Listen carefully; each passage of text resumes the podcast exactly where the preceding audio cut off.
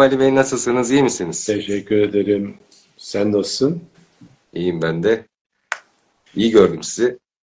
Yani şimdi e, bir e, grip hikayemiz oldu. Evet. E, bu e, enteresan bir hayvan çünkü bayağı ateş falan da yapıp e, yere vuruyor insanı yani. Dolayısıyla bir hafta falan 10 gün sürüyor. Ondan sonra da öksürükle devam ediyor. Dolayısıyla herkes dikkat edip maskeyle geçsin.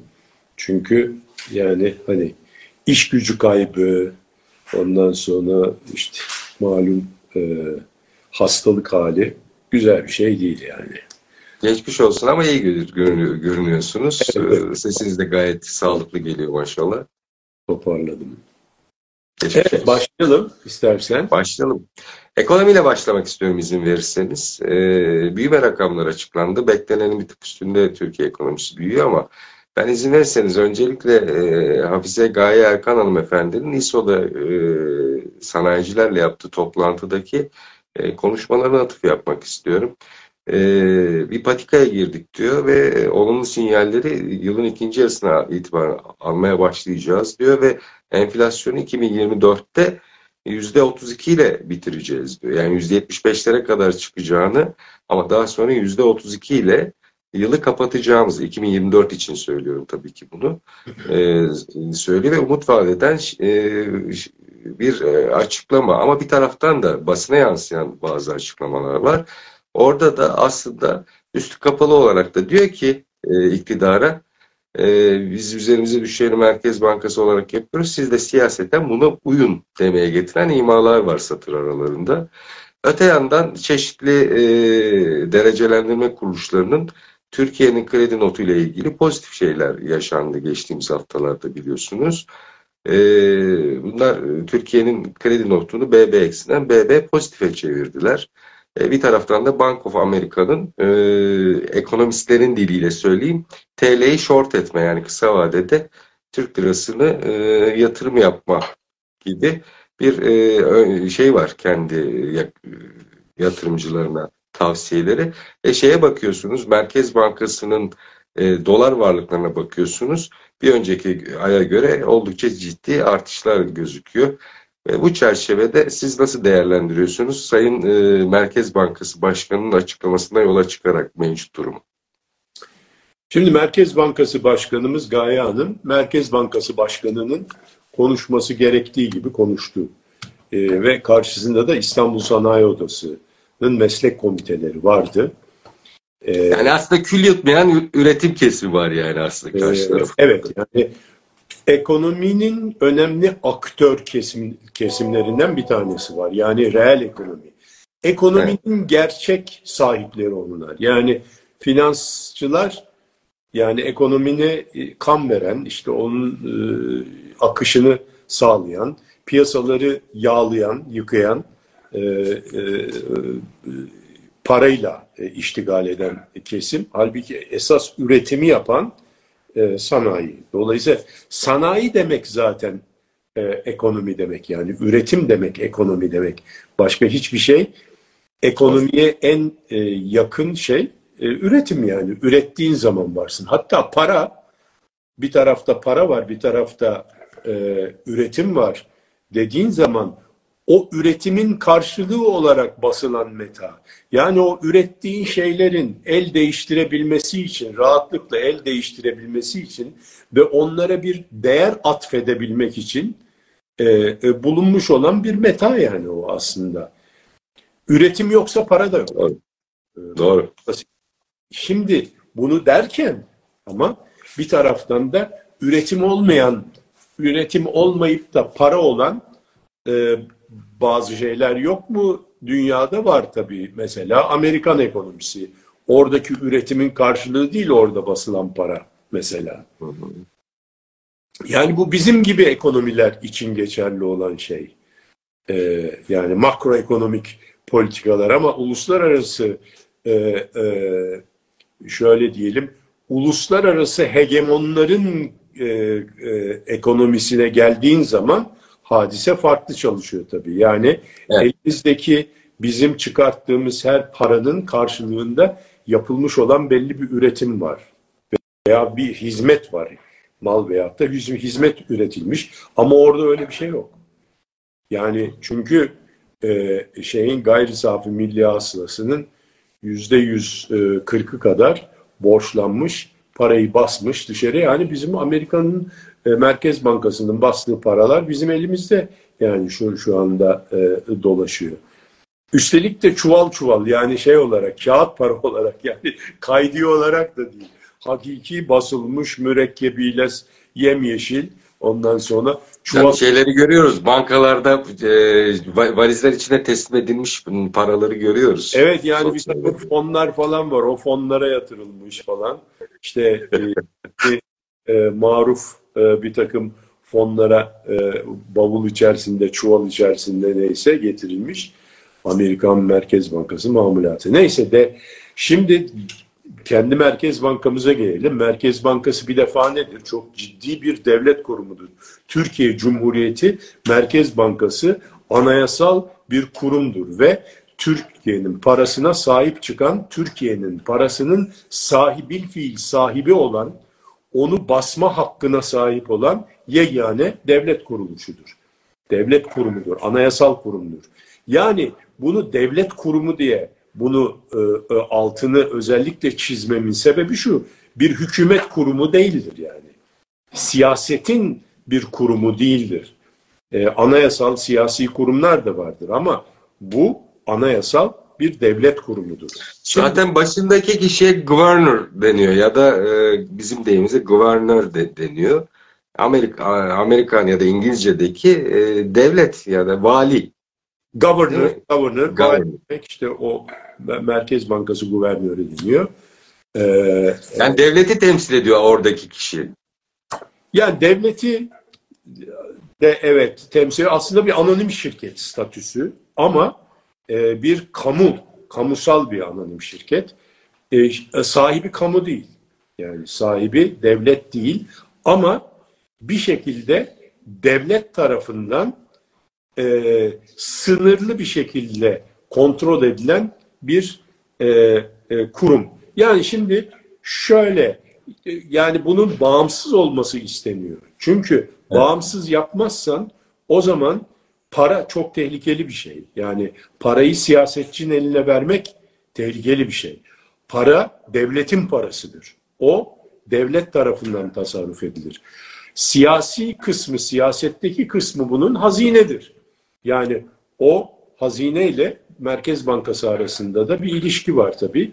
Hazinenin paraya ihtiyacı olduğu zaman belli kurallara bağlı olarak hazineye para devretmeye e, Merkez Bankası mezundur. O da karşılığında işte bono alır, verir e, veyahut da bir borç tesis eder. Onun da kuralları mevcuttur. Netice itibariyle neden bunu söylüyorum? E, Gaye Hanım bir e, Merkez Bankası guvernörü gibi güzel bir iletişim e, örneği gösterdi geçtiğimiz hafta içerisinde. Çünkü Merkez Bankası Başkanı'nın e, önemli görevlerinden bir tanesi sadece faizi belirlemek değil, faizi yükselttim, 250 puan, 500 puan artırdım, düşürdüm falan filan değil. Bir sürü fonksiyonu var. İki ana fonksiyonu, biri faizi belirlemek, politika faizini. İkincisini de, ikincisi de iletişimi, piyasayla olan iletişimi sağlamak. Tabii ki bankaları idare etmek, bununla ilgili finans piyasaları ile ilgili çeşitli kendi e, şeyine düşen regülasyonları yapmak falan filan. Ama bunları söylememin sebebi devlet e, o ibaresini altını çizerek söylememin sebebi güvenilirliği buradan kaynaklanıyor Merkez Bankası'nın. Şimdi neden güvenilirliğe geldik? Güvenilirliğe geldik çünkü Merkez Bankası'nın yürüttüğü politikaların başarılı olabilmesi için Merkez Bankası'na bir güven lazım. Yani sadece iletişimde olmaz. İletişim belli bir güven üzerinde. Doğru. Fakat bizde tabii böyle bir şey yani bu e, şu anda uygulanan e, e, e, ortodoks politikalar e, anti enflasyonist bir e, ortam için çok uygun politikalar Evet doğru şeyler yapılıyor mu? Yapılıyor. Ancak şurada şu kritiği getirebilirim ben. Geç başladı. Yani Mart'tan beri e, bu işlerin aslında yani Ağustos'a Mart'la Ağustos arasında şu anda geldiğimiz yere gelmiş olmamız lazımdı. Hem 5 ay gecikti. Hem hedefler hem de şey konusunda e, e, faiz politikaları konusunda hatta buraları da geçmiş olmamız gerekirdi. Niye vakit kaybettik diye soru işaretleri var. İşte bu soru işaretlerinin tamamı güveni birazcık zedeleyen veyahut da güvenin çok hızlı bir şekilde yerine gelmesini e, engelleyen bir takım e, olaylar. Şimdi güveni e, yani e, belli bir e, herkesin Merkez Bankası bir patika çizdiyse ve bu patikanın sonunda 2024 yılının so, e, bitişinde 32 ile bitireceğiz enflasyonu diyorsa buna herkes inanmazsa bu olmaz zaten. Yani bu e, ya önemli aktörler inanmazsa olmaz. Bunları e, yani dolayısıyla inandırıcılık çok önemli, güven çok önemli. E, sanayicilerde genel şey ne, hava ne onu sorayım. Ya şimdi sanayicilerde genel hava şöyle, söylenenler gayet güzel, yapılanlar da bunda tutarlı. Yani Gaye Hanım'ın konuşması, e, Merkez Bankası Başkanı'nın konuşması e, e, gibi oldu. Hakikaten hakiki bir Merkez Bankası'nın e, başkanının konuşması, iletişimi ciddiyeti içerisinde e, e, oldu dememin sebebi tutarlıydı. Yani teknik tutarlılık var içerisinde. Bir söylediği şey öbür söylediği şeyle ve yapılan şeylerle yaptığını söyle, söylediğini yap prensibine uygun. Tamam. Evet.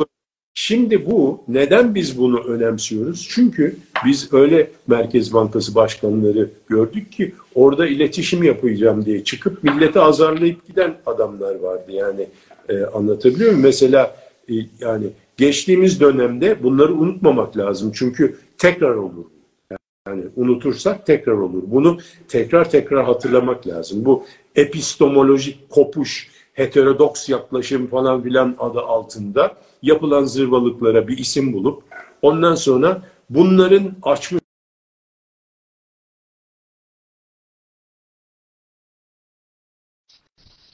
makro e, e, ihtiyati tedbirler zırvalıklarını çıkartan Ondan sonra da ekonomiyi düzelteceğim derken temelli bozan bir e, dönem geçirdik maalesef.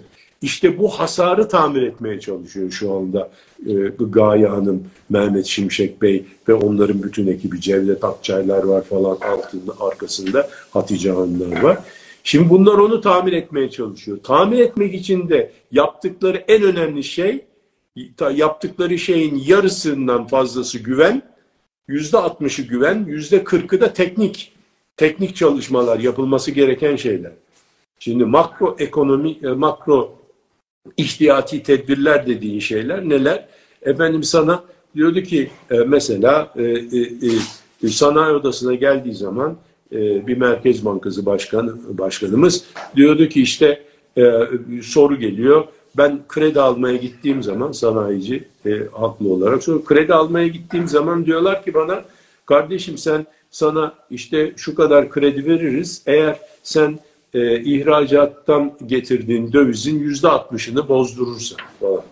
Sonra bankaya diyorlar ki neyse o dedi ki yani bu ne demek yani yüzde altmışını bozduramam ben zaten o parayla tekrar e, ham maddemi alacağım, ara mamullerimi, ithal edeceklerimi alacağım. Yani o para, o dövize ihtiyacım var benim. Evet. O zaman e, azarladı adamı dedi ki ya alma kardeşim dedi ya. Yok alma abi dedi. Yani ha, tamamen alma. sokak ağzıyla alma abi kredi dedi. Yani. Alma abi dedi kredi ya. Dedi başkasından şey ya kardeşim sen böyle bir şey. Neyse Buralardan geldik geçtik. Onun için Gaye Hanım'ın iletişimi çok doğru, düzgün. Hem teknik olarak doğru, hem politik olarak doğru. E bir, yani yalnız bir açıdan doğru olması yeterli değil. Biliyorsun teknik doğrular var, politik doğrular var. Hem teknik olarak hem politik olarak doğru olması lazım. Çünkü güveni yeniden tesis edecek. Evet. Güveni yeniden tesis etmek için bu konuşma, üslup falan yeter mi ve içerik? Hayır, yetmez. Güven tesis etmek için öncelikle o devletin Merkez Bankası'nın devlete ait olduğunu ve bağımsız olduğunu, siyasetten bağımsız olduğunun bir defa piyasaya teminat olarak verilmesi lazım. Bu lafla olmaz. Lafla da olur, iletişim diyoruz ona. Ee, e, onu iletişimle destek e, yapmak zaten Gaye Hanım'ın refere ettiği hadise de oydu. Dedi ki siyasete beni desteklediğinizi gösterin. Yani çünkü benim bu güveni yeniden tesis etmeye ihtiyacım var. Aksi takdirde ben en doğru şeyleri yapsam bile bu hedeflere varmamız mümkün olmayacak. Onun için sizin yardım... Zaten Gaye Hanım öncesinde de Mehmet Şimşek de o şekilde ikna edildi sanırım e, ekonominin direksiyona geçilmesi noktasında. Doğru. Şimdi dolayısıyla e, milletin sen dedin ki nasıl bakıyor sanayici bu? Sanayici şöyle bakıyor. Oyun güzel, kuralları tesis edildi, oyun düzgün bir şekilde başladı ama kazan çömlek patladı diye bağırabilir birisi yani. Kazan çömlek patladı. Nitekim patladı. Son 3-4 yıldır çok kez kazan çömlek patladı. Ama bu şimdi e, genç arkadaşlarımız bilmezler. E, çünkü onlar e, daha ziyade online oyunlar oynuyorlar. Biz halbuki organik oyunlar oynardık. E, işte yakar top, saklambaç, ondan sonra dekman falan filan. Bu gibi oyunlar oynadığımız zaman e, oyunun ortasında bir yerde kazan çömlek patladı diye birisi bağırırdı. O ne demek? Oyun bozuldu demek. Her şeyi yeniden... Yeniden başlayacağız. Ha, takımları yeniden alıyoruz, yeniden başlıyoruz. Bu bitti yani, bozuldu yani. Böyle saymam falan filan. Kazan çömlek patladı diye bağırırlar. Burada da kazan çömlek patlamasından korkuyor herkes. Dolayısıyla kazanı çömleğe garanti altına alacaksın diyor Gaye Hanım. Kazanla çömleğe dikkat edin garanti altına alın. Böyle bir şeyi efor edemeyiz artık. Bir daha böyle bir şey bozulursa ikinci bundan sonra kimsenin e, kimse inanmaz yani buna. Yalancının e, masalı gibi olur. Dolayısıyla evet. bu çok önemli. E şimdi bunu nasıl yapacak? Şöyle yapacak yani tabii yine iletişimle, lafla yapacak dediğim iletişimle yapacak. Mustafa Bey sorunuzu ileteceğim. Yani senin mesleğini e, e, küçümsüyorum gibi gelmesin. Lafla yapacak diyorum. İletişim çok önemli bir şey. E, e, tabii ki. Hani işin esprisi olarak lafla yapacak. Diyecek ki biz Merkez Bankası'nın arkasındayız. Onun koyduğu politikaları sonuna kadar destekliyoruz. Ama bu yeter mi? Yetmez.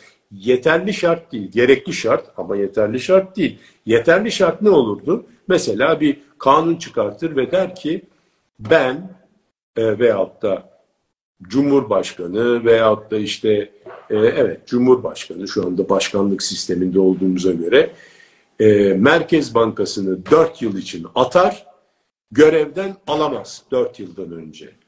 Mesela onun seçilme kriterlerini öyle bir koyar ki e, daima düzgün bir kişi seçilir oraya böyle e, ya. bu noktada güzel bir soru geldi Mustafa ya, Bey'den. Burası bak e, bu siyasi bir görev değildir Merkez Bankası başla, Başkanlığı. Teknik bir görevdir. Yani o işi bilen birisinin olması gerekir. Yani bir mesela şey bir yönetici olarak bir şirkete çok kabiliyetli, yetenekli hatta bakkallık yapmış olan daha önce yani insan yönetmiş, para alışverişini yönetmiş birisini koyabilirsin ve çok da başarılı olabilir. Çünkü tüccar bir tüccar nosyonu vardır ama sen bir hastaneye bir operatör olarak e, e, doktor olmayan, operatör doktor olmayan e, e, 4 sene 4 sene okumuş, 2 sene ihtisas yapmış, 6 sene bir 10 sene daha okumuş, ondan sonra operatör olmuş. Bütün şeyleri falan da e, yapmış, e, stajyerliğini falan filan da yapmış e, şeyini internship'ini falan tamamlamış. Adam yani ameliyathaneye adımını bile atamaz. Ya bunun gibi bir şeydir Merkez Bankası Başkanı. Her ekonomist de olmaz. Bak şimdi her ekonomist de olmaz. Yani merkez bankacılığını bilen, para para ve bankayı, bankacılık için bunun e, özel ihtisas konusudur. O ihtisasa Gaye Hanım e, bu ihtisasa tam direkt olmasa da çok yakın olan bir kimse olduğu için en azından... Şimdi bu noktada güzel bir soru geldi. Ee, Mustafa Bey'den. Yapısal reformlar yapılmadan Merkez Bankası Başkanı'nın başarı sağlaması mümkün mü diye soruyor Mustafa Bey.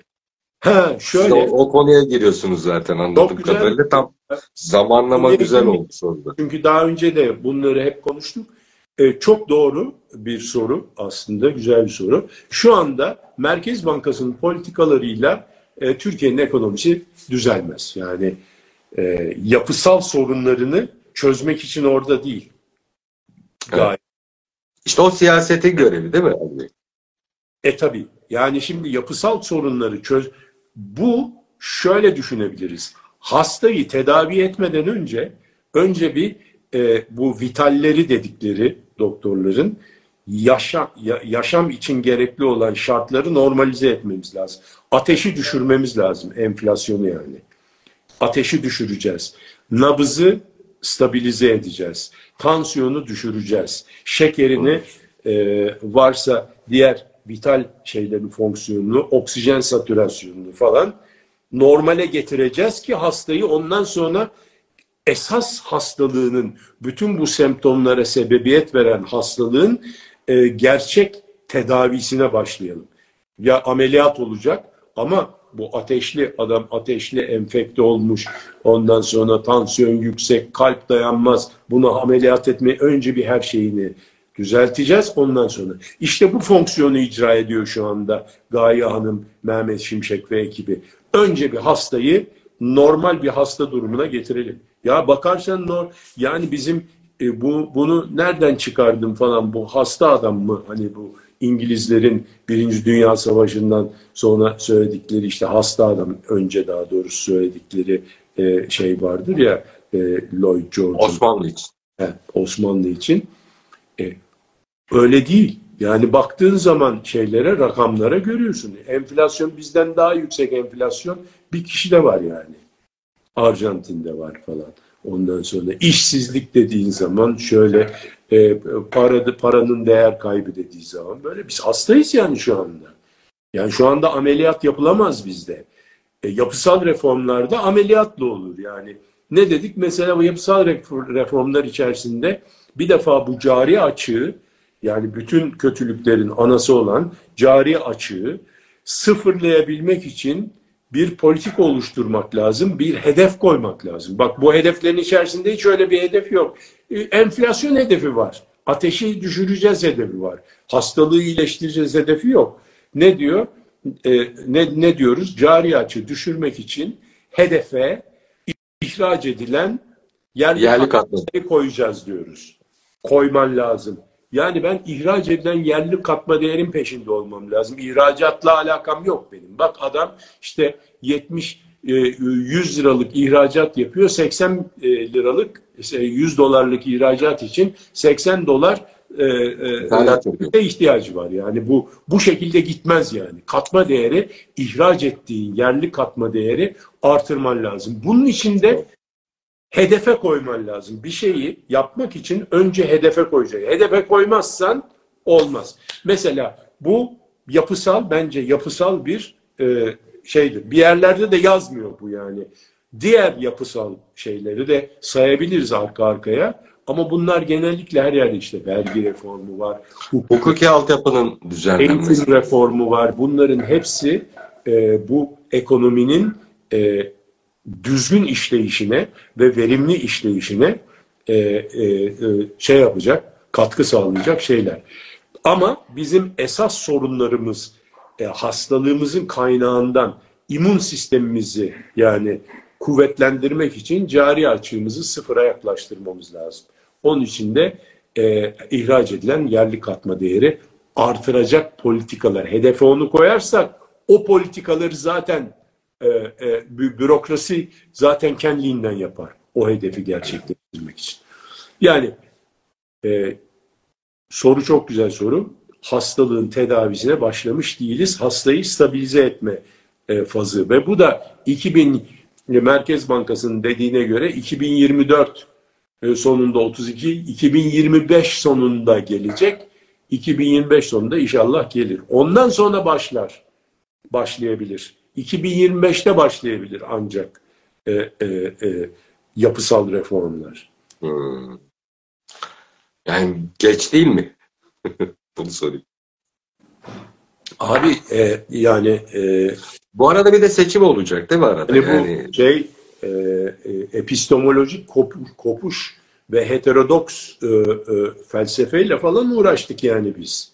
Yani bu iş e, az buz olay değil yani bak, bak neler yapmışız gördün mü? Epist, epistemolojik kopuşlar, heterodokslar bunlarla vakit Felsefe üretmeye çalıştılar Şu yani. Kaybetmiyoruz. Şu anda kaybettiğimiz vakti telafi etmeye çalışıyoruz. Olmuyor. Bakın şey, şeyden bile yakındık Telafi- şimdi. Bak iki senede iki seneyi telafi edemezsin. İki seneyi belki 15 senede telafi edebilirsin ama iki seneyi iki senede nasıl telafi edeceksin? Yani dört senelik iş mi yapacaksın yani? Aa. Peki bir de şimdi şöyle bir durum var. Ee, enflasyonu körükleyen e, şeylerden bir tanesi de e, hayat pahalılığı. Hayat pahalılığı, enflasyon. Siz bir sarmaldan söz etmiştiniz hatırlarsınız. E şimdi burada e, yılbaşında ücretler de artacak. Bu ücretlerin artışı e, maliyet enflasyonunu körükleyecek. Maliyet enflasyonu yine enflasyon oluşturacak. Yine hayat pahalı. Öyle bir sarmalda devam ediyor olacağız. Yani bu patikaya girdik tamam güzel de yani bu e, şimdi bugünlerde asgari ücret tartışılıyor mesela. E, yılbaşında memur zammı, emekli zammı da söz konusu olacak. Yani e, peki Ya bizim biliyorsun beklentiniz ne? Onu sorayım. 4, 4 sene önce bir e, şöyle demiştik. İlk başladığımız zaman 2020 idi e, hatırlıyorsan bir Evet. ücret fiyat sarmalına girme tehlikesi var Türkiye'nin demiştik. Ve zaman zaman da hep bu ücret fiyat sarmalından bahsediyoruz. İşte bu ücret fiyat sarmalının en e, e, böyle yoğun olduğu yerdeyiz yani şu anda e, fırtınanın şeyin e, işte tayfunun göbeğindeyiz yani. Dolayısıyla ücretler e, pompalanıyor. Ondan sonra enflasyon e, çıkıyor. Ücretler tekrar ona intibak ettiriyor falan. Bu, bu şekilde gidiyor. Şimdi yalnız şuna bakmamız lazım. Şanslı bir tarafımız var. O da şu. Enflasyonun tipi de yani hastalık influenza mı yoksa covid mi? O ikisini ayırt etmemiz lazım. Bak yeni e, e, şeyden gripten kalkmanın faydaları bu her şeyi şimdi griple ölçüyorsun falan influenza Örnek verebilecek elinizde bir doneler var. doneler var yani yaşanmışlıklar var yani. Neyse şimdi burada e, e, hastalık maliyet enflasyonu mu talep enflasyonu mu? Yani cost push dediğimiz maliyet enflasyonu demand pull dediğimiz ma- e, talep enflasyonu. Şimdi e, e, asgari ücretlerin artırılması tabii talep enflasyonunu yaratıyor. E, mesela dövizin artması da maliyet enflasyonunu. Şimdi şöyle bir e, e, e, durum var ki dövizi tutmalarının sebebi Merkez Bankası'nın hala dövizi çaktırmadan tutuyor olmasının sebebi e, e, yani çaktırmadan ve çaktırarak da tutuyor. Ama eskisi gibi değil. Başka birçok enstrüman kullanıyor. Şimdi faiz de kullanmaya başladı. Dolayısıyla rahat kontrol ediyor ve o daha e, e, daha doğru bir kontrol yöntemi yani açıkçası faizi şey yaptığın zaman yukarı Mevduat faizleri %50'yi buldu bu arada. Evet, evet. Politika faizi %40'ı bulunca. Evet. 3 aylık 3 aylık mevduata yüzde 40 KKM denen o e, ucube e, şeyden çıkışlar da çok yoğunlaştı. Ciddi oranda Onlarda hala 95 milyar dolar KKM var yani 95 milyar. Evet. Ha, şimdi e, e, e, şunu söylüyorduk. E, burada dövizi tutmanın geçirgenliği, enflasyon geçirgenliği şu anda yüzde elliye geldi. Eskiden şöyleydi, döviz yüzde on arttığı zaman e, efendim yüzde bir buçuk artardı, artırırdı bu fiyatları, fiyat seviyelerini. Şimdi yüzde on arttığı zaman yüzde elli artırıyor. Şey, yüzde on arttığı zaman yüzde beş artırıyor. Dolayısıyla e, e, dolayısıyla dövize daha çok dikkat etmekte fayda var. Yani talep enflasyon tarafına yani artık e, hani şey tabii ki orada talebi de patlatmamaya çok dikkat etmek lazım. Hem kredi mekanizmalarını e, orada da frene basıp e, aslında Mehmet Şimşek'in açıklamalarında sanki onu görüyoruz. Geçen hafta dedi ya 2024'te bayağı sıkıntılı süreçler yaşanabilir şirketler açısından da. Yani batışlar da görebiliriz, işsizliği de görebiliriz dedi. Benzer açıklamaları yıllar önce hatırlarsınız Fed Başkanı Powell yapmıştı. Amerika'daki işsizlik oranları artmıştı. E, zombi şirketlerden sürekli söz ediliyor zaten ülkemizde ki bunlar krediyle yaşıyor. E, onların kredi muslukları kesilmiş oldu. Yani evet. kredi garanti fonu gibi. Kasım başındaki programımızda e, onu söylemiştim galiba. Yılbaşından sonra e, bu e, ödenmeyen bir takım ödenemeyecek kredilerin falan ve e, bazı e, şeyle yani bazı zorluklar olacak sanayi cephesinde diye onu öyle öngörüyorum. Şimdi e, burada demek ki yani e, asgari ücretin artırılmasını da hani biraz elimizi bol tutalım demeyeceğim de yani onun artırarak bir miktar telafi etmekten kaçınmamamız lazım ama bu arada dövizi tutmak enflasyon politikası için e, çok daha... Öngörünüz var mı? Yani şimdi e, devlet kendi ödeyeceği maaşlarda e, TÜİK'i baz alıyor. Yani TÜİK'i baz aldığı zaman da hedef enflasyona yakın bir e, zam yapacak gibi gözüküyor. Özellikle memur ve emekliye. E, asgari ücret konusunda sizin bir öngörünüz var mı? Çünkü e, e, sendikalar e, daha farklı taleplerde bulunuyor. İşte siyasi partilerin bazıları e, farklı taleplerde bulunuyor. Bugün e, muhalefet liderlerinden bir tanesi minimum 17 bin lira olmalı asgari ücret dedi. 20 bin lirayı telaffuz edenler var.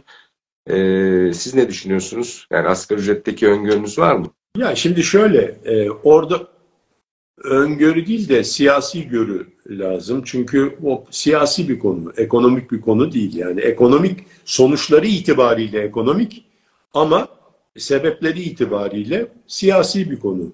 Bugün e, şey varsa Mart sonunda seçim varsa bir, iki e, cebimden de çıkmıyorsa yani devletin cebinden çıkmıyor ki asgari ücret. Yani sanayici versin diyor. Sen diyor Ahmetoğlu Mehmet'e sen diyor şu kadar daha fazla para öde. Bağış üstüne diyorsun ödüyorsun yani. Devletin cebinden bir şey çıktı mı çıkmadı. Ama hatta, orada Mehmet Şimşek'in uyarıları ve Gaye Erkan uyarıları devreye giriyor. Yani. Hatta, hatta devletin gelirleri de artıyor. Maliye politikası e, da orada devreye giriyor. Yani adamın de geliri arttığı zaman e, şeyine e, şeyle e, e, vergi ve sigorta primleri de yükseliyor doğal olarak. Vergi ve sigorta primleri şeyden de yükseliyor. E, e, bu e, kademeler var ya kademelendirme, vergi oranı kademelendirmesi. Onu değiştirmezsen bir anda bir üst kademeden yüzde yüzde 35 verirken yüzde 40 e, vergi veriyor oluyorsun. Halbuki bir şeyin değişmemiş, işin değişmemiş. Aslında reel gelirin değişmemiş. Sadece bir enflasyona uyarlama yapılmış maaşın. Fakat yüzde beş reel fazla vergi veriyorsun. Dolayısıyla bu işten aslında devletin e, e, e, e, zararı değil faydası var yani. Cebine para giriyor. Dolayısıyla yani bir, bir, bir öngörü söyleyemiyorsunuz. Şimdi mali politika dolayısıyla yani burada yani e, şeyden çok benim tahmin yaparsam e, piyasada yapılan işte 1856. tahmin olacak. Herkesin bir tahmini var yani. E, dolayısıyla hani tahmin yapmanın bir manası yok. Orada yine e, yani birisinin e, gönlünden kopacak, ağanın eli tutulmaz. Ondan sonra falan gibi e, hadiseler Ama bazı şeyler ipucu veriyor en azından. Ben bu şekilde sizi de rahatlatayım. E, Türk İş'in e, yoksulluk ve açlık sınırı rakamları var. Bu hep böyle asgari ücret belirlenmeden açıklar. E, geçen sefer belirlediği açlık e, sınırıyla asgari ücret hemen hemen birbirine çok yakın. Yani aynı değil ama belki ama çok yakın. E, geçtiğimiz günlerde de Türk İş açlık sınırını açıkladı. 14.056 lira e, açlık sınırı açıkladı. Sanki 14 bin ile 15 bin arasında bir asgari ücret geliyormuş gibi. Yani hedef enflasyona yakın e, üretim kesimini de çok fazla yormayacak bir artış gözüküyor gibi e, geliyor bana. E, rahatladım yani. ben de. Rahatlatayım dedi. Rahatladım önce.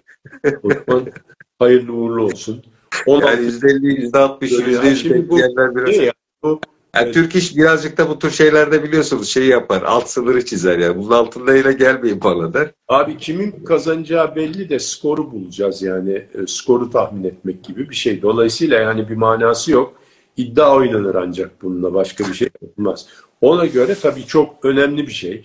Ee, e, yani bu hafife aldığımız e, e, zannedilmesin. Çünkü sanayinin çok önemli e, bir girdilerinden bir tanesini ne kadar pahalılaştıracağımızı ve rekabet e, şansımızı ne kadar düşüreceğimizden bahsediyoruz. Yani burada biz siyaset yapmıyoruz ki şimdi e, yok şundan fazla yaparsa batarlar ederler falan demenin manası yok. Neticede ya herkes tabii ki hakkını alacak. Neticede ama ben şunu tavsiye ediyorum. Devlet e, bu işleri adil bir şekilde kendinde elini cebine atacak şekilde e, şey yapsın ve mali politikalarda da biraz sıkıntıya geçsin. Sadece gelir tarafında vergi daha fazla vergi toplamak değil de gider tarafındaki giderleri de lüzumsuz giderleri de kısmak suretiyle enflasyon anti enflasyonist politikalara yardımcı olsun devlet. Yani o zaman güven kazanır. Ha devlet onu yapıyorsa ha devlet üstüne düşeni yapıyor. Aa bu tarafta Merkez Bankası da üstüne düşeni yapıyor. Devlet de Merkez Bankası'nı ayrıca e, bağımsız olması için gerekli tedbirleri aldı. Buna da beni inandırdı. Abi o zaman e, şey yani gazamız mübarek olsun. Ben de o zaman bu hedefe yönelik bütün planımı programımı yaparım. O zaman bu hedefin gerçekleşme ihtimali çok daha fazla artar. Yani geçen geçen bana bir mesaj atmıştınız. Orada çok güzel bir benzetme vardı. Orada diyordunuz ki yani özellikle devletin bu e, ücret artışlarını belirlemede kullandığı TÜİK rakamlarını eleştiren bir şey vardı. E, dereceyi, e, termometreyi e, kontrol ederek havanın sıcaklığını kontrol ettiğini sanmak gibi demiştiniz. E, şimdi özellikle memur ve emeklinin maaşlarını belirlerken de TÜİK rakamları baz alınacak. İşte e, geçtiğimiz günlerde açıklanan enflasyon oranlarına baktığımız zaman enflasyonda düşüş var. E, ENAK'a göre de artış var. Evet. E, ama Gaye Erkan orada e, samimiyetle şeyi söylemiş İSO'da %75'leri bulacak demiş galiba değil mi? Önce ondan sonra düşecek. Yani evet, %75'lerden kastı da TÜİK e, rakamları. E, dolayısıyla şimdi e, yani TÜİK aslında bizim bozulmuş bir termometre yani e, sıcaklığı doğru bir şekilde kullanıp kaloriferi ona göre açmanın bir faydası yok. Yani anlatabiliyor muyum? Yani sen biz bunu bu e, bu geçen gün galiba evvelsi gün mü ne e, e, bir gazetenin manşetine çıktı. E, işte e, doktor termometreye buz koyarak ateşi düşürüyor falan filan diye. Biz bu benzetmeyi e, hatırlarsan bir sene önce yapmış. Hayır iki sene önce. Bozuk termometreyle şey yapılan bu TÜİK'in e, şaibeli rakamları açıklanmaya başladı. İlk indirimlerde başladık biz evet, şeyleri. Evet. Yani faiz indirimlerinde termometreyi bozarak e, şeyi odayı ısıtamazsın yani. Hakikaten kaloriferi açman lazım der termometre. E, neyse. Dolayısıyla yani sonuçta umarım hakkaniyetli e, her iki taraf içinde e, hakkaniyetli bir e, artış olur. Bunlar sonuçta... çok değerler. Yani önemli değerlerle kendimizi aldatmayacağız. Yani önemli değerleri yani ne bileyim işte demografik değerler de çok önemlidir. Buna bütün e, planlama, devletin planlaması varsa öyle bir planlama e, e, kibar yani. E, hatta sanayinin de planlaması bu objektif değerlere e, göre yapılıyor. Planlı programını herkes ona göre yapıyor, yapacak. Yani dolayısıyla bunların mümkün mertebe objektif e, ve e, bilimsel metotlarla şey yapılmış ve bunlara siyaset karıştırılmamış olacak yani. Belli bir amaç için değil, sadece olanı vermek için yani yapacak. Neyse bu artık bunlar çok yani e, trivial şeyler. Yani bunlar çok yani bunu söylemeye falan da gerek yok yani. TÜİK'in kurulma amacı bu zaten yani. Neyse. Onun için... İzninizle şeye geçmek istiyorum. Biraz da jeostrateji konuşmak istiyorum. Ee, NATO Genel Sekreterinin bir açıklama, pardon Birleşmiş Milletler Genel Sekreterinin bir açıklaması oldu önceki gün. Dedi ki Ukrayna'da ciddi bir hayal kırıklığı NATO, NATO galiba. Jens. NATO mu? Stoltenberg galiba. Stoltenberg, NATO Genel Sekreteri. Özür dilerim. Önce doğru söyledi de sonra bozdum. Evet, evet. Ee, yanlış söyledim. Stoltenberg'in bir açıklaması oldu. Ee, üzülebiliriz dedi Ukrayna'da ve büyük hayal kırıklığı yaşayabiliriz dedi. Neyi kastetti? Sizin aylar önce söylediğiniz yani Ağustos ayında dediniz ki o zaman Rusya bu savaşı kazandı. Üç vakte kadar er ya da geç e, Ukrayna barış masasına oturacak. Daha doğrusu anlaşma masasına oturacak demiştiniz. Herhalde oraya doğru bir gidiş var. Bu sadece Türk basında değil, uluslararası medyaya da baktığımız zaman e, gidişatın böyle olduğunu gösteriyor. Kaldı ki e, Ukrayna'nın savunma bakanı da e, Zelenski işaret ederek onun halet ruhiyesine bağlı savaşın bir an önce bit bitmemesi de çünkü e, 500 yarım milyona yakın askerini kaybetti bu savaşta. Aynen. Şimdi yani o e, hakikaten içimizi cızlatan şeyler var. Hakikaten yani burada e, bunları rasyonel bir şekilde akılcı olarak falan böyle e, şey yapmak e, bile e, bazen ağır geliyor insana. Çünkü bir hiç için 500 bin tane genci e, öldürdük ya. Yani bu hiç gerek yoktu buna. E, Ukrayna e, girmedim, girmiyorum NATO'ya diyecekti. Neutrality diyorlar. Yani e, tarafsızlık ilkesine bağlı kalacak ve bunu garanti edecekti. Batı bunu garanti edecekti. O zaman ne savaş olacak ne bir şey. Ha Rusya efendim diyorlar ki Rusya saldırdı. Eğer durdurmasaydık bu bütün Ukrayna'yı alacaktı. Hatta Polonya'ya da girecekti. Çünkü bunlar e, efendim e, Rus e, e, şeysi böyledir. Emperyalist Rus e, e, emelleri vardır. E, bunlar bütün Avrupa'yı ele geçiyor. Ya kardeşim biz bunu kaç defa söyledik burada. Dünyanın en büyük toprak parçasına sahip ülke yani. Dünyanın en büyük toprak parçasına sahip. Yani onu şu anda müdafaa etmekten aciz. Şu anda şeyden doğudan Çin girse hiç yapacağı bir şey yok. Öyle Ukrayna falan filan gibi değil. Langır lungur girerler Sibirya'nın şey Ural dağlarına kadar gelirler adamlar yani şey değil yani şakası yok bu işin. Yani kalkıp da ne yapacak abi şey Ukrayna'yı falan. Sadece bu hani niyet okumak falan değil. Bunu e, CIA'in eski analistlerinden de yazdık. Evet. Raporlarda gördük o zaman bunu söylerken ona dayanarak söyledik ki 90 bin kişiyle başladı. Pardon 90 mı? 190 kişi, 190 bin kişiyle mi başladı Rusya sava yığınak yaptı. 190 bin kişiyle Kiev'e kadar gitmesi mümkün değildi. Yani bunu Amerikalılar kendileri söyledi, savaş uzmanları. Dediler ki yani bu 190 bin kişi e, Kiev'i almak için falan filan hayal bu. E, olmaz yani bu. Dolayısıyla adam oraya yığdığı zaten kuvvetin kalitesi ve e, niceliğiyle yani orada e, yığdığı silahların ve e, e, e, nitelikleri ve de oraya sığdığı, yığdığı e, asker sayısıyla e, niyetini ortaya koydu. Bunu asker baktığı zaman, bir kurmay asker baktığı zaman anlar. Yani bu bu işi yapabilir ancak bunlar. Şuraya kadar gidebilir, şurayı müdafaa edebilir. Bunu dolayısıyla Amerika bunu biliyordu. Fakat e, dedi ki e, yürüyün kardeşim biz sizi sonuna kadar şey yapıyoruz yoksa sizi Ukrayna elden gidecek. Ülkenizi savunun biz size her şeyimizde destek vereceğiz. Bilmem. Hayır canım İstanbul'da barış anlaşması bile yapıldı. Yani Zelenski Aynen. bunu kabul etti. 24 Şubat 2022'de savaş başladı. Mart'ın ortasında İstanbul'da barış anlaşması yaptı Zelenski. Ondan sonra e, şeye Kiev'e döndüğü zaman apar topar e, şey geldi. Boris Johnson'ı gönderdiler ve onu ikna ettiler ki arkandayız deli olma sakın böyle bir şey istemiyoruz falan diye. Dolayısıyla savaş isteyerek yapıldı. Neden isteyerek yapıldı? İsteyenlerin hiçbir riski yoktu ondan. Yani isteyenlerin ne riski var? Yani, İsteyenlerin hiçbirinin bir evladı ölmüyor ki o savaşta. Aynen. Ölen gariban Ölen, Ukraynalılar yani. Ama bu, bu çok ayıp bir şey yani. Bu çok gayri insani bir şey. Dolayısıyla burada ve biz ne dedik? Ağustos ayında muazzam bir ofensive başladılar.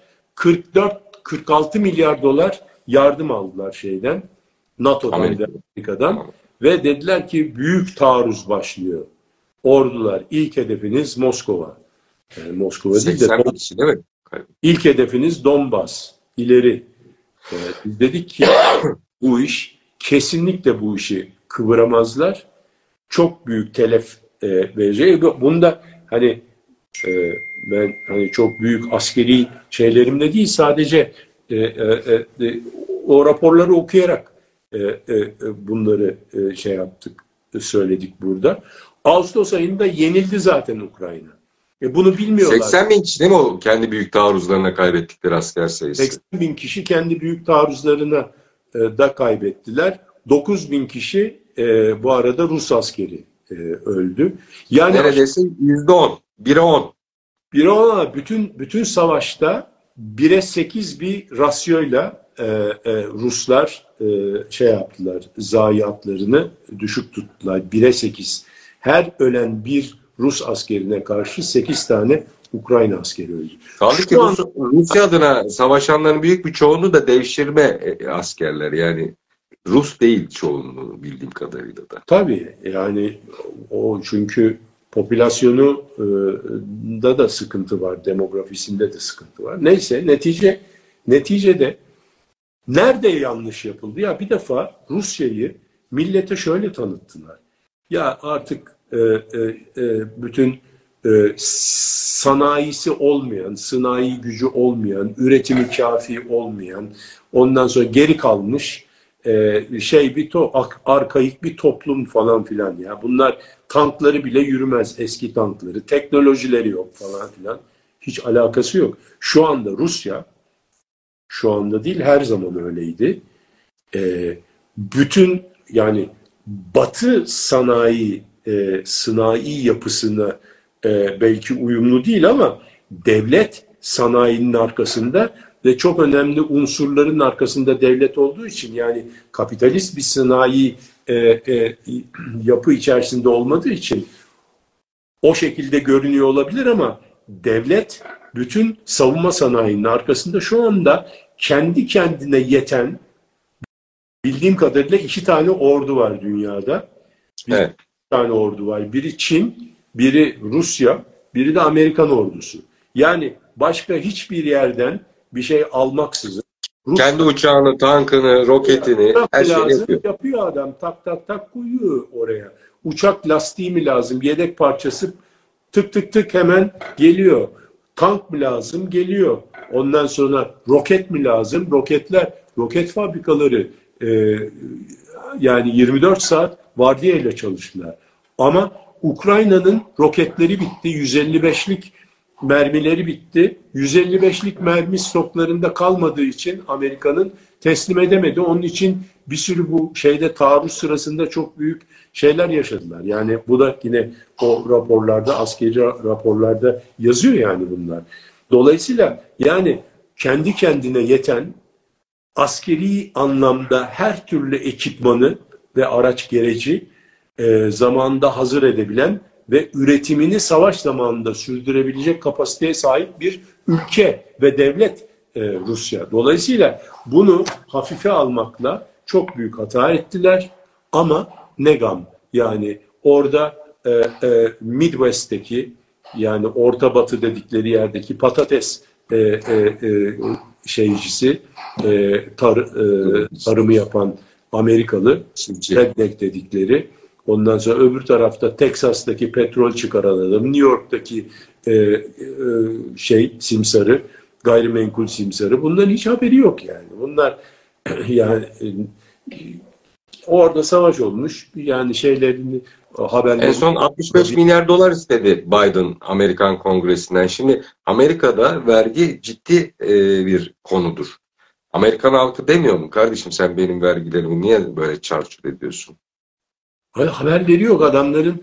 Bugün şey şu anda futbol sezonundayız yani Amerikan futbolu. Bu işte Ocak sonuna kadar sürer. Ocak sonunda da büyük final vardır. Ee, ondan sonra e, Amerikan futboluyla meşgul, basketbolla meşgul. Ondan çocuğun okuluyla meşgul.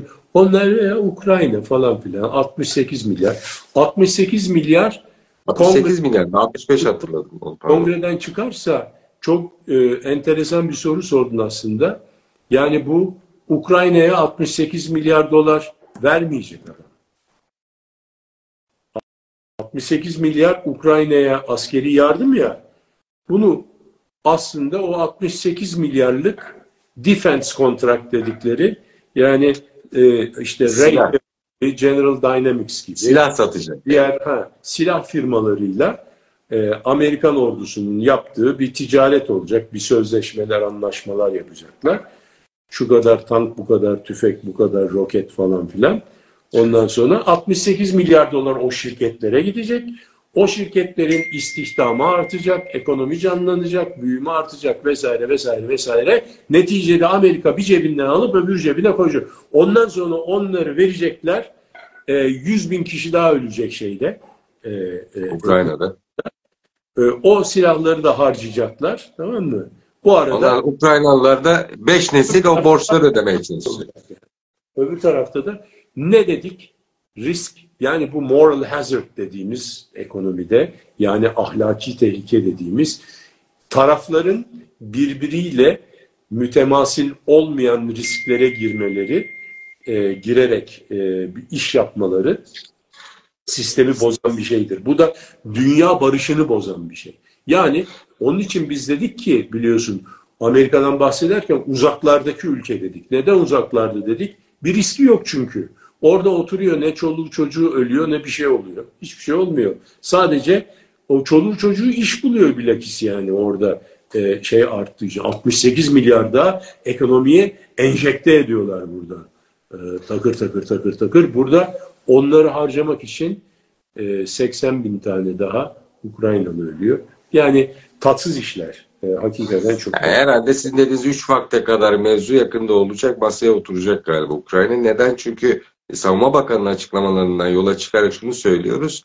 Ee, yani düşünüyorum en azından ben öyle düşünüyorum. Artık Ukrayna ordusundaki aklı başında e, subaylar, komutanlar e, bu iş olmayacak deyip e, Zelenski'yi bir şekilde kulağından tutup o masaya oturtacaklarmış gibi gözüküyor yakın vadede. Hadi bir e, şeyi konuşalım. E, ya işte bak bu dediğin çok Programı. önemli. Çünkü biz buradan görüyoruz 3-5 tane şey okuduğumuz zaman bu fikre varabiliyoruz. Bunu Amerikalılar zaten biliyor, bilerek yapıyorlar. E, e, burada şeyler, o cephede olan e, Ukraynalı generaller falan bunu anlamıyor mu yani? Orada asker olan bir adam bunu anlamaz mı? E, tabii ki anlıyor. Yani kaybettik diyor savaşı. Savaşı kaybettik abi. Daha fazla adam ölmesini önleyin. Ya bunlar e, artık arkasına döner biliyorsun asker yani baktı ki e, ölecek, arkaya döner, e, başka bir tarafa ateş etmeye başlar. Yani dolayısıyla yine de e, bence Ukrayna'da e, Zelinski'yi veyahut da her kimse orada Zelinski'nin fazla bir şeysi kalmadı yani. Bence ömrü ya, kalmadı. Ya ömrü kalmadı ya kariyer. Yani siyaseten ömrü kalmadı diyelim. Yani siyaseten ömrü kalmadı iyi şartlarda. Dolayısıyla onu alır oturturlar masaya. Silah zoruna hiç kimse dayanamaz. Ya, otel lobilerinde e, şey yapmaya devam eder canım yani.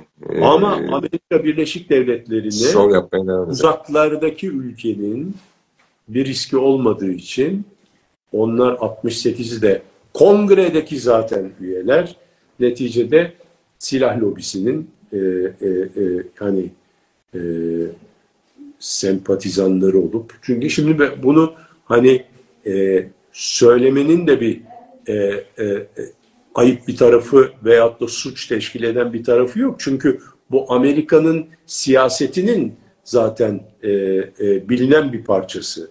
Yani İsrail lobisi, silah lobisi, ondan sonra American Rifle Association.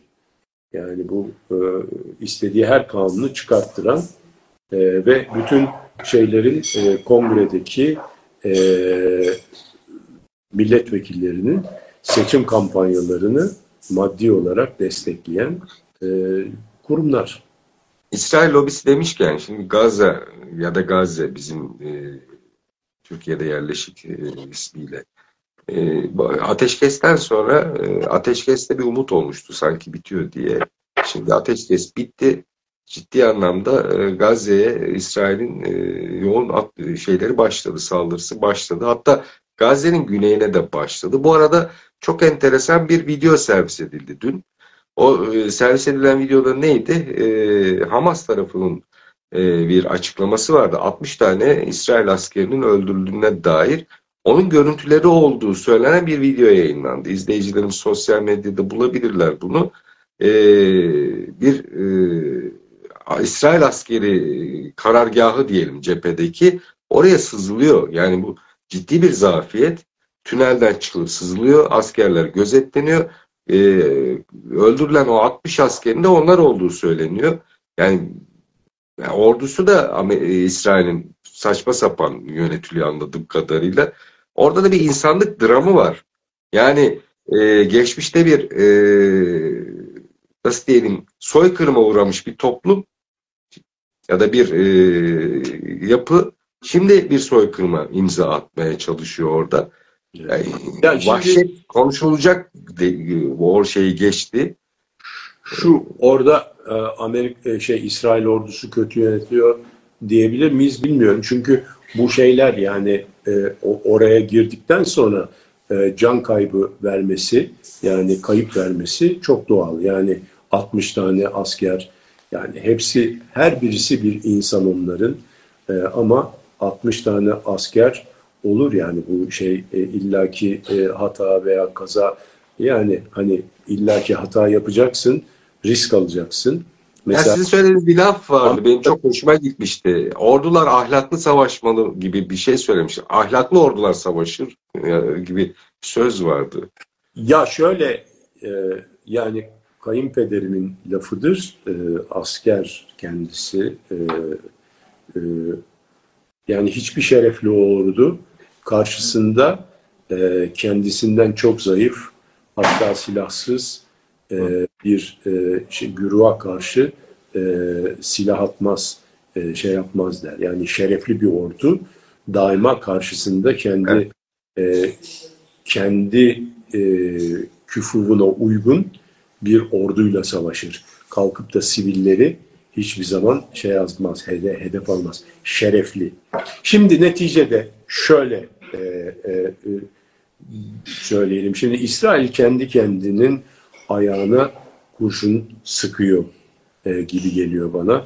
Burada Yahudi toplumunu bir tarafa bırakıyorum. Yani e, İsrail'de de mevcut e, Netanyahu iktidarına karşı ciddi protestolar var. Yani Aynen ama şimdi bu tabii ki o e, İsrail halkı tarafından seçilmiş bir hükümet. Dolayısıyla bu bütün İsrail'in sorumluluğunu taşıyor kendisi. Dolayısıyla buna e, e, yani kendisinin şu anda e, yani dünya kamuoyunda soft power'ını yani yumuşak gücünü e, çok fazla yüksek oranda e, kaybetti. Şimdi bunu bu kadar büyük dünyanın gözü önünde göz göre göre bu kadar büyük bir insanlık suçu işleyen yüzde yetmişi öldürdüklerinin yüzde yetmişi kadın ve çocuk olan 1500 kişi şu anda en son duyduğum rakam ve bunların yüzde yetmişi kadın ve çocuk hastaneleri bombalayarak e, ondan sonra bütün okulları... 10 binleri geçti ölen insan sayısı. 1500 değil. Pardon, pardon 10 bin, 10 bin evet evet 10, 15 bin 15 bin. 15. E, evet. E, şimdi e, bunu nasıl yapabiliyor? Yani bunu e, kolay kolay birisi bir ülke yapamaz. Nasıl yapar? Bir, Amerika desteklerse ve Batı desteklerse yapabilir. O var. Yani. İki, e, Yahudilerin hepsi olmasa da büyük bir kısmı chosen people dedikleri seçilmiş insanlar olduklarını kabul ediyor. Dolayısıyla seçilmiş insansam ben hani Tanrı tarafından seçilmiş bir insansam e diğer insanlara karşı hani ne yapsam mübah gibi bir şeyleri var, psikolojileri var bunun içerisinde. Bunun etkisi olduğunu düşünüyorlar. Üçüncüsü e, daima bir kurban e, şeysi zırhı arkasına e, saklanabiliyorlar. Yani İkinci Dünya Savaşı'nda maalesef başlarına gelen bu yani elim olaylar, bu soykırımı falan filan tabii çok e, e, e, e şey hadiseler yani e, insanlığın 75 senedir e, üzüntüsünü hissettiği Yahudi e, kabul edilemez. Kabul edilemez şeyler. Fakat bunu bir e, kurban e, şeysi haline getirip kullanmak da yani e, ve aynı şeyi kendisi yapmak bunun arkasına sığınak sığınıp işte onlara o da bir şey veriyor. Yani biz zaten kurbanız. Hani biz e, şey değiliz, e, e, e, katil değil, biz kurban biziz aslında diyor. Üç, dördüncüsü, Filistinlileri insan olarak kabul etmiyorlar. Dehumanization deniyor buna. Yani insanlıktan çıkarma, yani dehumanization. O zaman insan değilse insan haklarından bahsetmek de mümkün değil. Yani insan hakları ihlali burada söz konusu değil. Zaten bunlar insan değil. Yani e, şimdi bunu ben böyle bir yorum olarak söylemiyorum. Galant e, İsrail e, e, e, Savaş Bakanı kendisi söyledi. Dedi ki they are human animals. Ne demek? Yani e, insansı hayvanlar bunlar dedi. Dolayısıyla o şekilde muamele edileceklerdir dedi. Şimdi bunun da e, bunu da şey yapıyorlar. Psikolojik bir baskı olarak e, halklarına ve e, propaganda aracı olarak kullanıyorlar. Şimdi bir de bütün bu kadar e, e, yapılan haksızlığı, insan hakları ihlalleri, e, e, savaş suçlarını falan filan da e, protesto edenlere de antisemitik damgası vurdukları zaman da e, o zaman şeye çıkmış oluyor. Ya siz Yahudileri e, sevmiyorsunuz. Onları Düşmansınız. Düşmansınız. Şimdi bütün bunlar ama bir yere kadar çalışıyor. E, sosyal medya falan filan var. E, dünyada da buna karşı çok büyük bir protesto var. Yani hakikaten bu en sonunda e, e, e, İsrail'le İsrail'le ve dünyanın bütün Yahudilerine acaba e, netice olarak e, yolsu elektrik olarak mı dönecek yoksa büyük bir nefret ve soft power'ın yani yumuşak gücün e, siyasi yumuşak gücün kaybedilmesi olarak mı dönülecek? Dönecek. Hakikaten bunu düşünmeleri lazım ve mutlaka düşünüyorlardı.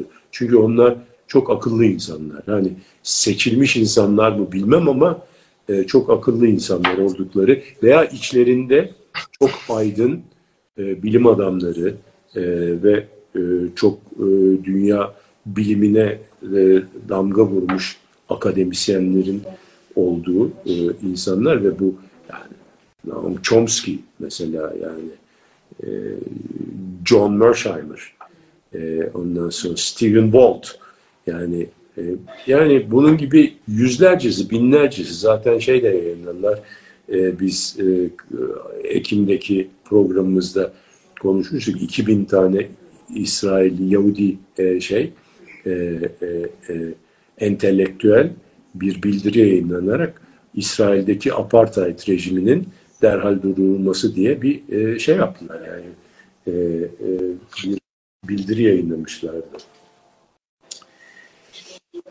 Yani, yani bu sonuçta bu savaşın kazananı değil İsrail ve olmayacak da görünüş ama onu onların peki niye yapıyorlar bunu?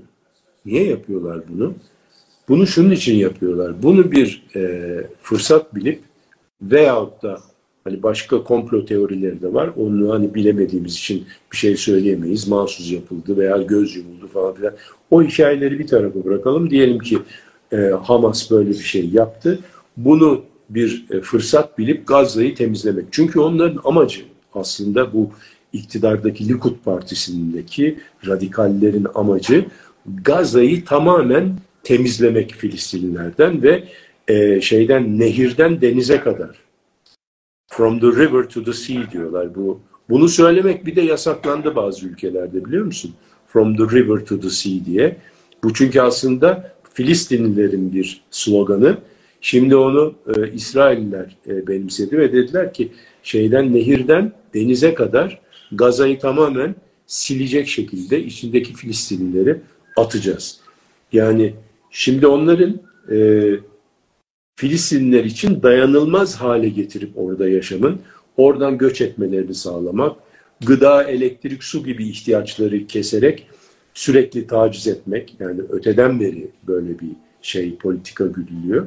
Dolayısıyla e, karşılarında e, olmayan, havadan yere füzeleri, savaş gemileri olmayan, bombaları, uçakları olmayan bir güce karşı e, yaptıkları bir Bu bir savaş değil, savaş deniyor ama bir savaş değil, katliam yani. Hiçbir şerefli ordu böyle bir katliamın içerisinde bulunmaz.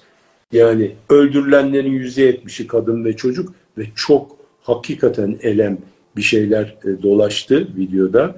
E, bir hahamın e, söylediği şeyler. Biz diyor ki çocukları öldürmemizi şey yapmayın. Onlar çok rasyonel hareketler. Ne kadar çocuk görülürse öldürülmeli. Çünkü diyor aksi takdirde bunlar intikam için diyor büyüdükleri zaman eline silah silah alıp bize diyor tehdit unsuru olacaklar. Ya çok yani hakikaten çok talihsiz şeyler. Yani böyle bir e, bilmiyorum yani değer yargıları nereye gitmiş.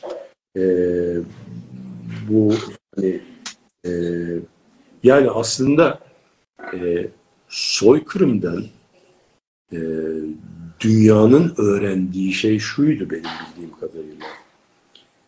Kim olursan ol, bir şey yapmıyorsan sen de suç ortağısın.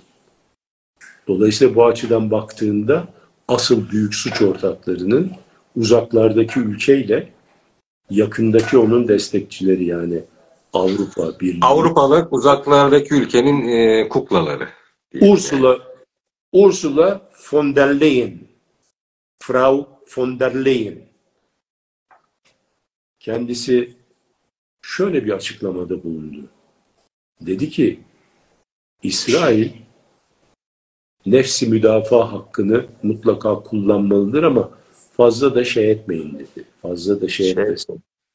Ya böyle bir şey olabilir mi? Fazla da şey etmeyin yani. Yani öldürülen yani, savaş öyle bir şey. Yani, yani hakikaten bu ileride tarihe e, büyük bir kareleke olarak yazılacaktır. Hakikaten. Siz söylemiştiniz galiba değil mi programda? Zeka sahibi insanlar savaşmaz, masa başında bitirir işi demiştiniz yani. Aynen, aynen. O yani, yani demek ki dünyayı yöneten, Avrupa'yı yönetenler ya da e, şeyde e, Gazze'de bu zulmü yapanlar e, ya da karşılık verenler, Ukrayna'da savaşmaya çalışanlar akıl sahibi insanlar değil. Onu görüyoruz. Valla Mustafa Bey bir şey söylemiş. Jet yakıtı ve çelik ihtiyacını biz karşılıyoruz demiş de. Evet. E, bilmiyorum yani. İnşallah karşılamıyoruzdur yani. Hakikaten e, bu şeyde e, bu işte e, bir dahlimiz olmasını ben şahsen hiç istemem. Valla söylenecek başka bir şey Çok bulamıyorum. Bir Çok... de şey de e, anmış mı olalım Kissinger'ı? Bazen üzüntüsü ilave olarak geldi. Dünya ne tarafa gidiyor? Hakikaten e, çok iyi düşünmemiz lazım. Yani e, Allah e, hayretsin diyelim. Başka söylenecek laf yok. Kissinger öldü. Dünya tarihine son 70 yıla büyük damga vuran e, Amerika'daki darbelerin, dünyadaki çeşitli kanlı olayların e, perde arkasındaki aktörlerinden biriydi Kissinger. Ya evet çok karizmatik. Dalia dedi gitti, yüzünde gitti, yüz yaşını gördü ve öldü. Evet aynen, aynen, aynen. Ee, ben 2007 yılında Kissinger'la tanışma fırsatı buldum ve bir birlikte bir toplantıya katıldık o zaman. Ee, katılmış. Şöyle bir saat falan kendisiyle e, hani bir 5-6 kişilik bir masada konuşma fırsatı elde etmiş. Hatta resimlerim de vardı çekilmiş. Ee, e, tabii ki çok e, karizmatik bir şahsiyet. E, konuşmayan yani konuşurken fazla bir şey söyleyemiyor. Güzel konuşan fakat içerik olarak fazla e, fazla bir şey ele vermeyen fakat senden devamlı bir şeyler almaya çalışan bir şahsiyetti ve bunu çok iyi beceriyordu. Yani oradaki ben şöyle oturup seyrettim. Hani çünkü e, dışişleri e, e, komisyonu gibi bir e, topluluk da orası ve ben or, onların bir parçası değildim. E, dolayısıyla daha ziyade seyrettim. Bir baktım herkesten istediği şeyleri e, böyle e, tatlı tatlı aldı e, ve onları not etti.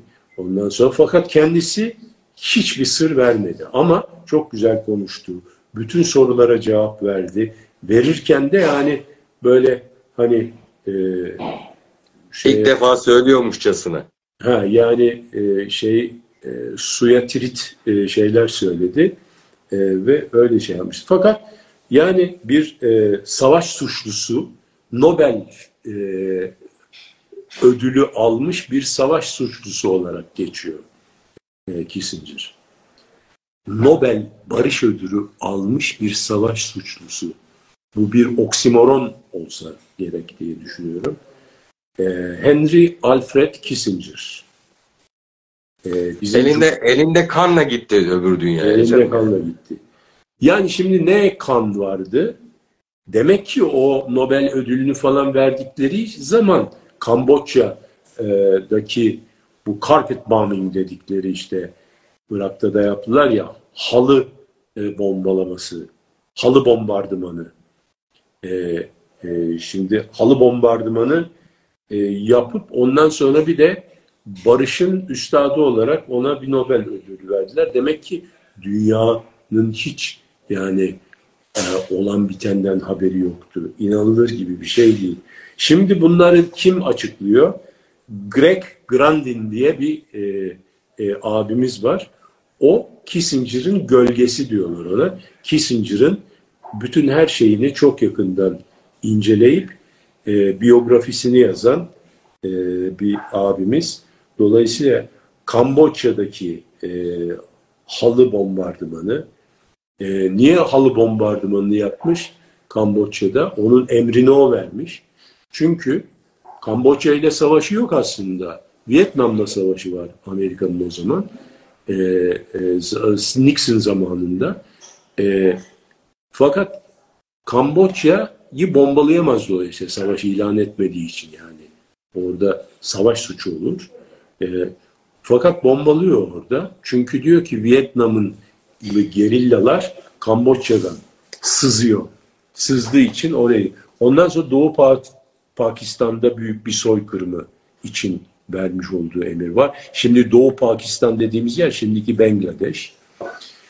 Endonezya'da e, Doğu Timor'da e, Suharto zamanında e, ki bütün olayları tezgahlayan mastermind üstad yani 1973'te Şili'de Salvador Allende'nin e, devrilmesi Guatemala falan yani bu şey e, onun da e, kara bir e, şeysi var e, e, maalesef dünyaya vurduğu anlı bir e, damgalar silsilesiyle e, gidiyor maalesef.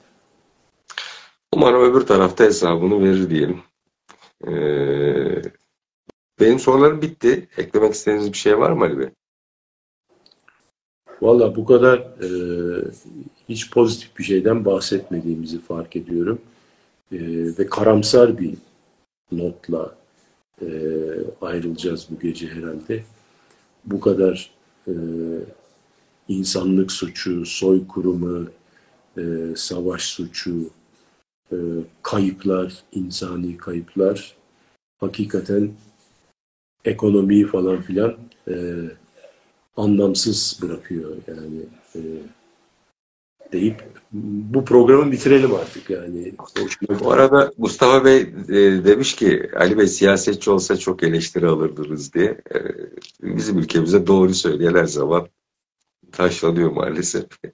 E, ama Ali Bey sonuçta doğruları söylüyor. Şeyler olduğunu düşünmüyorum yani.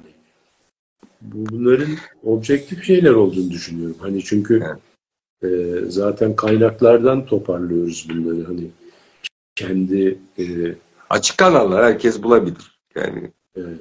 diyeceğim. Ağzınıza sağlık. Ee, Mustafa Bey de demiş ağzınıza sağlık diye. Ee, ben çok teşekkür ederim. Ee, özlemişiz. Ben de özlemişim ekranda sizi görmeyi. Telefonlaşıyoruz ama e, yani en azından ekranda özlemişim ben de. Onu görmüş oldum. Kaçıranlar programının tekrarını Ekraneniz'in e, YouTube, Facebook ve LinkedIn'deki sayfalarından yarından itibaren programın kurgulanmış halini izleyebilir ya da Spotify'dan dinleyebilir. Hoşçakalın. İyi haftalar diliyorum. Sadece zeki olmayanlar zekalarıyla problemleri çözemedikleri için kaba kuvvete başvururlar. Savaş budur.